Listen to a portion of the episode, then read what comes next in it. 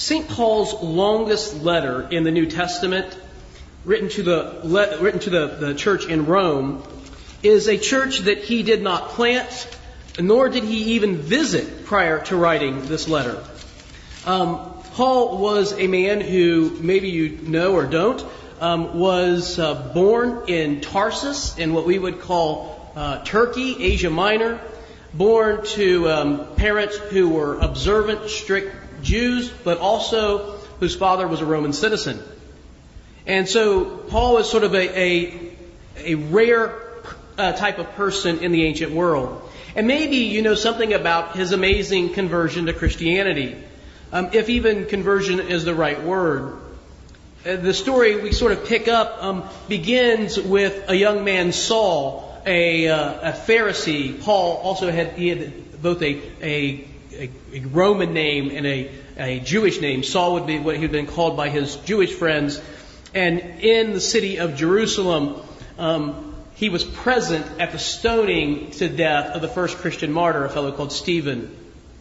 In fact, as it happened that people picked up stones and began to throw them at this young man, Stephen, for being a follower of Jesus, they took off their coats and they threw them at the feet of Saul. And so he wasn't just sort of a, a tacit uh, approver. He might have actually been the leader of this group that began to, to stone to death and kill the very first Christian martyr, Stephen. After that, Paul became very, very much more zealous to root out this sect called uh, Jesus followers or followers of the way or later Christians. He, um, he wanted to get rid of them. He, he, he had sought to, uh, to destroy them completely from the face of the earth. He, he kind of brought together a posse and, and went out after them uh, with letters from the leadership in Jerusalem to root out these Christians. And, um, and so it was that uh, he saw them not just because, remember, these followers of Jesus were Jewish. They were, they were people who were Jewish by, by, um, by genetics. They were, they were members of his own race of people. Ethnically, they were indifferent, but they were following Jesus, which they did not see as a new religion. The followers of Jesus saw him as the fulfillment of the promises to Israel.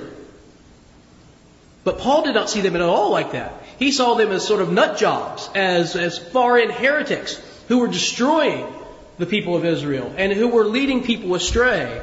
And so, as I said, he, he sort of organized this posse to go after them.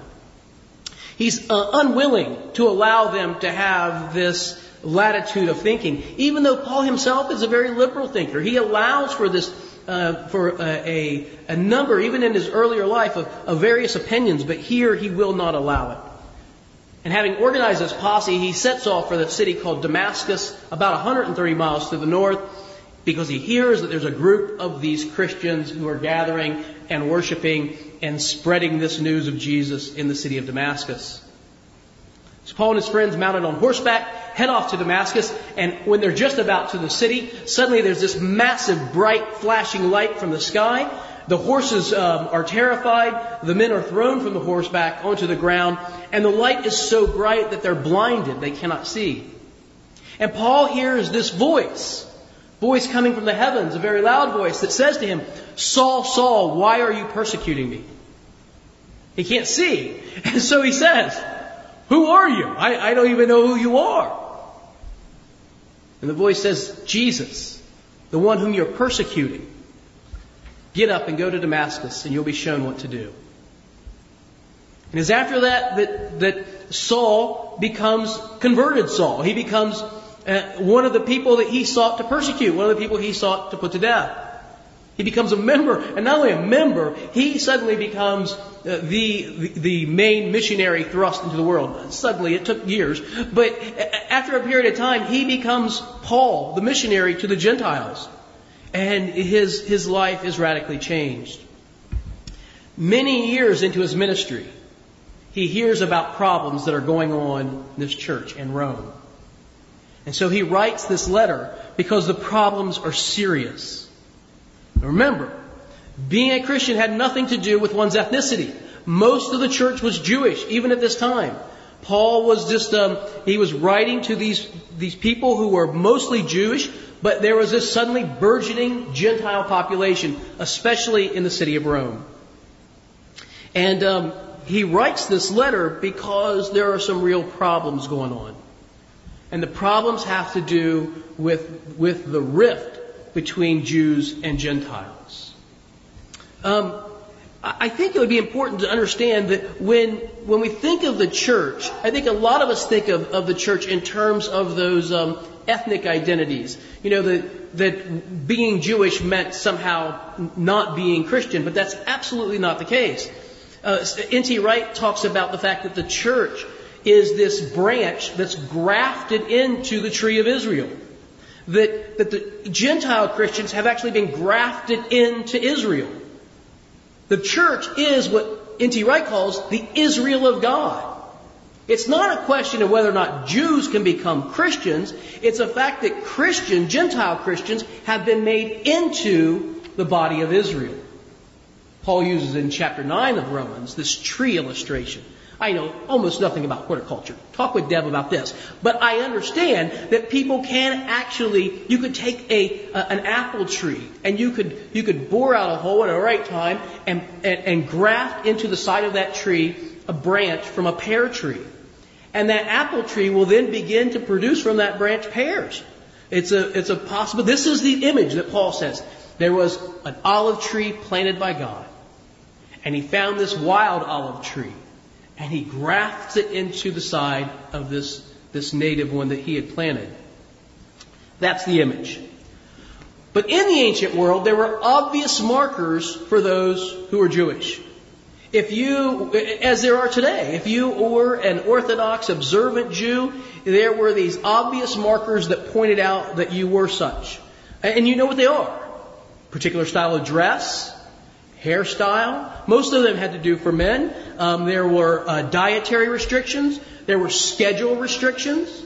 You couldn't work on Saturday, the Sabbath, beginning at sundown on Friday. Uh, there were a whole calendar of scheduled days, Passover, Feast of Weeks, Booths, Tabernacles, all these different. Hi, how are you? Uh, all these different uh, festivals that were that were part of their lifestyle. And of course, there was this issue of circumcision for men but the big markers, restrictive diet and no participation in idolatry. To be a faithful Jew, you could not have anything to do with participation in any form of idol worship.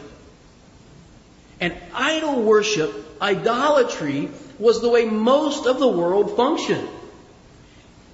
We understand. We kind of go through our life with this um, sense of religious um, pluralism as if it's just part of the way that people live. You know, like, you know, she's a Muslim and he's a Jew and she's a Christian and, you know, they're Sikhs and we just, we just live like that. But in the ancient world, it was different. It was idolatry in a, in a pagan way. It was the worship of the, the Greco-Roman pantheon of gods. And so everywhere you looked, there was worship to Aphrodite and, and Zeus, and to Hermes, and Apollo, and Dionysus, and Artemis, and on and on. And there were these massive temples.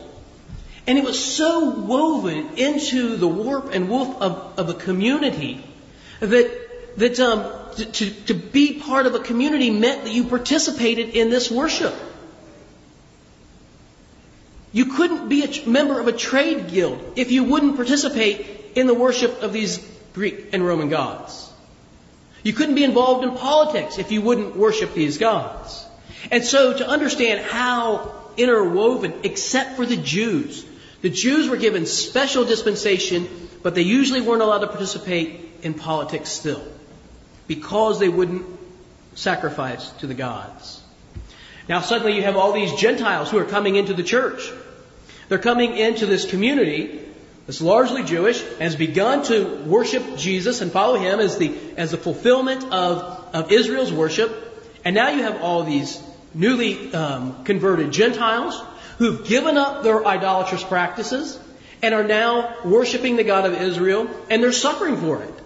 They're taking a huge hit. They're no longer permitted to be uh, tradesmen. They're no longer permitted to be involved in politics. They're ostracized from their friendships and families. And, and, and life has become very difficult for them. And here's where the real rubber kind of meets the road. In Rome, there were all, and elsewhere in the Greco-Roman world, there were these temples to these various gods. And when the worshippers would go to worship these gods, they would offer animal sacrifice. Cows, bulls, goats. They would be slaughtered in the temple. And then after the worship was over, a butcher would come, collect these, these slain animals, take them, butcher them, and sell them in the markets. And they often were the best animals, the choicest meats, and they were sold at reduced prices. Now imagine you're a new Christian, a Gentile Christian. You're suffering. Finances are, are tight. And you can buy the best food at a cheap price.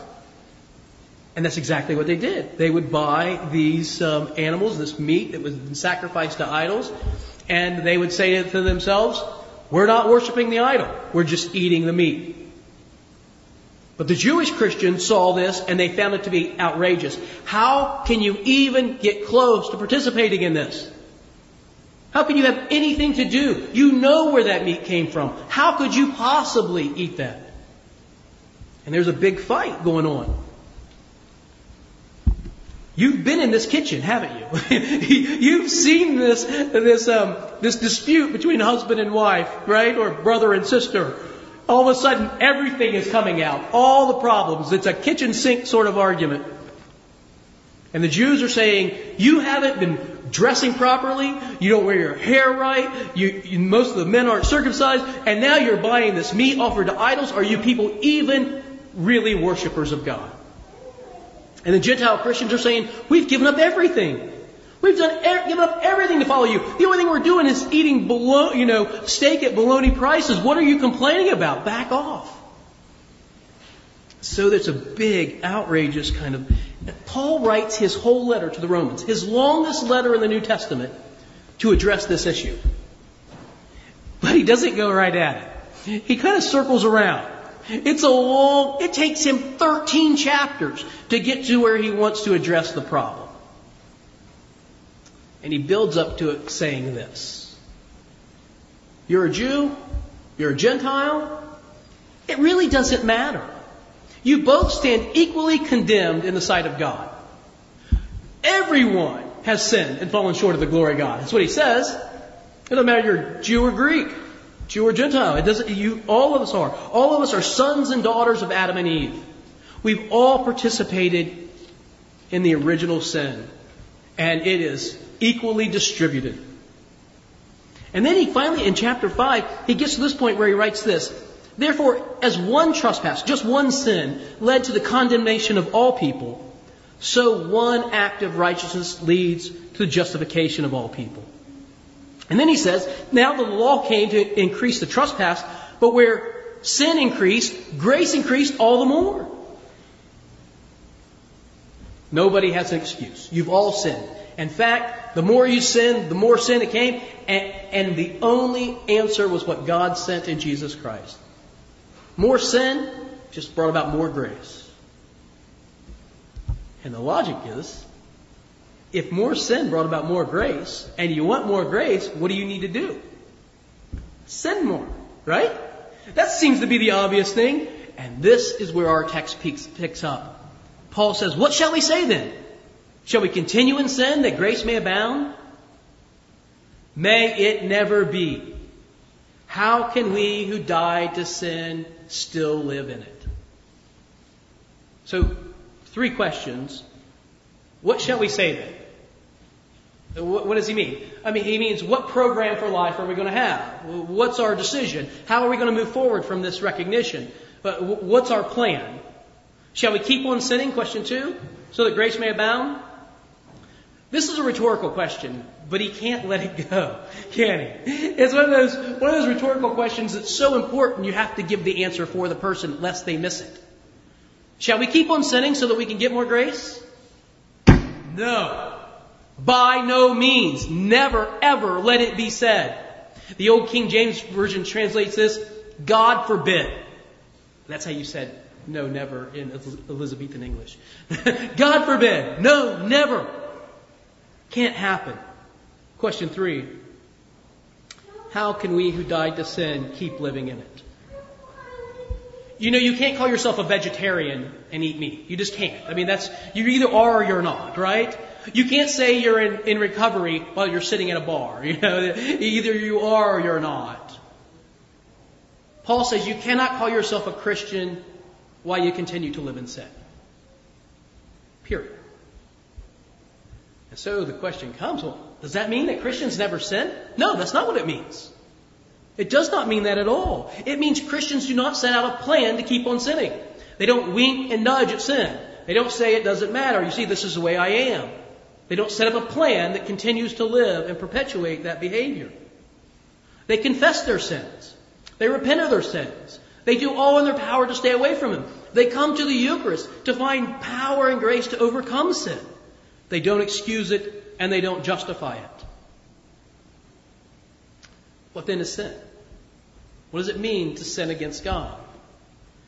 You can't be like me. I went to Asbury Theological Seminary, a, um, a Methodist school that uh, it comes in the Anglican tradition of piety, and, um, and not come across this definition from Susanna Wesley, an Anglican mother who said to her young son John this quote, Whatever weakens your reason, impairs the tenderness of your conscience, obscures your sense of God, takes relish off your uh, takes off your relish for spiritual things.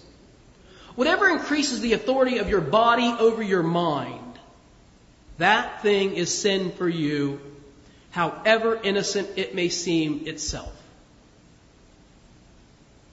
That's a mouthful. I want to give it to you again because I think this may be one of the most important quotes that anybody's ever said on the, the subject of sin. Whatever weakens your reason, impairs the tenderness of your conscience, obscures your sense of God, what takes the relish off of spiritual things, whatever increases the authority of your body over your mind, that thing for you is sin, however innocent it may seem itself. How do you know when sin occurs? Because guilt comes with it. Now I know there's a lot of false guilt. And preachers have, have brought this about more than perhaps any other group of people in the history of, of the world. They have made things sin so that even when it's not sin, people feel guilt about it. They've made things that are, are safe and, and fine and, and even good, and they've turned them into sin. That is not what sin is. But still, when there's true sin, it does come with guilt. When we avoid God's law, when we break it, it comes with guilt. Now for a little specificity. Narrow this thing down. What is it that Paul's talking about? What specific sin is he dealing with? And it is what C.S. Lewis calls the only true sin. There's really only one. Pride. Arrogance. To the Jewish Christians, he says, stop judging. It's not your job to judge your Gentile sisters and brothers. And to the Gentile Christians, he says, why would you trample over the consciences of your friends, of your brother and sisters who are Jewish, who see you eating this food and they don't understand it? It doesn't comport. You, you flaunt your freedom. And you're both arrogant and you're both wrong. He, he eventually comes to say this. I think it slips out. He eventually says the Gentiles are right. There's no such thing as, as contaminated food. But they're wrong in the fact that they eat it in front of other people, knowing how it hurts their consciences. You can be right and wrong at the same time. I was listening to a, a, a podcast, uh, and it was a um, it was this woman who was doing this marriage counseling, and, and this couple was fighting, and, and she said to them at one point, "You can either be right or be married." And anybody who's ever been married knows that one, right? You can either be right or you can be married. We live in a world where we all have to be right. And we have to be heard being right. Paul's his big approach here, arrogance is the root of all of this sin. It is the sin. It is arrogance that, that causes people to think that they have it right and they don't care. And whatever subject it is upon which you feel and which I feel most learned is the area where we can have the greatest level of ignorance and the greatest level of arrogance. We feel like we know so much about something Maybe not so much. I remember one time a, a, a person was um, was preaching on. I think it was on. A, we were watching a video or something with the friends of ours, and um, and I remember this woman Becky. She says, um, "What an absolute combination of perfect ignorance and perfect arrogance." like you're right. It's so much so. Not sinning takes practice. Not sinning takes determination. Not sinning takes the very grace of God. It's something we continually fail at and but need to continually work at. And not sinning with arrogance means practicing humility.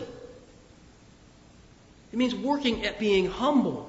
It means asking God to help us in this area. Because listen to me, arrogance leads to hostility, always. Arrogance leads to cruelty. Arrogance leads to division and selfishness and hurt. Arrogance leads to pain. It leads to exploitation. It leads to taking and not giving. And arrogance always leads to misery. It always leads to unhappiness. It destroys relationships. It destroys one's sense of well-being. What shall we say then? Shall we continue in arrogance that grace may abound? God forbid.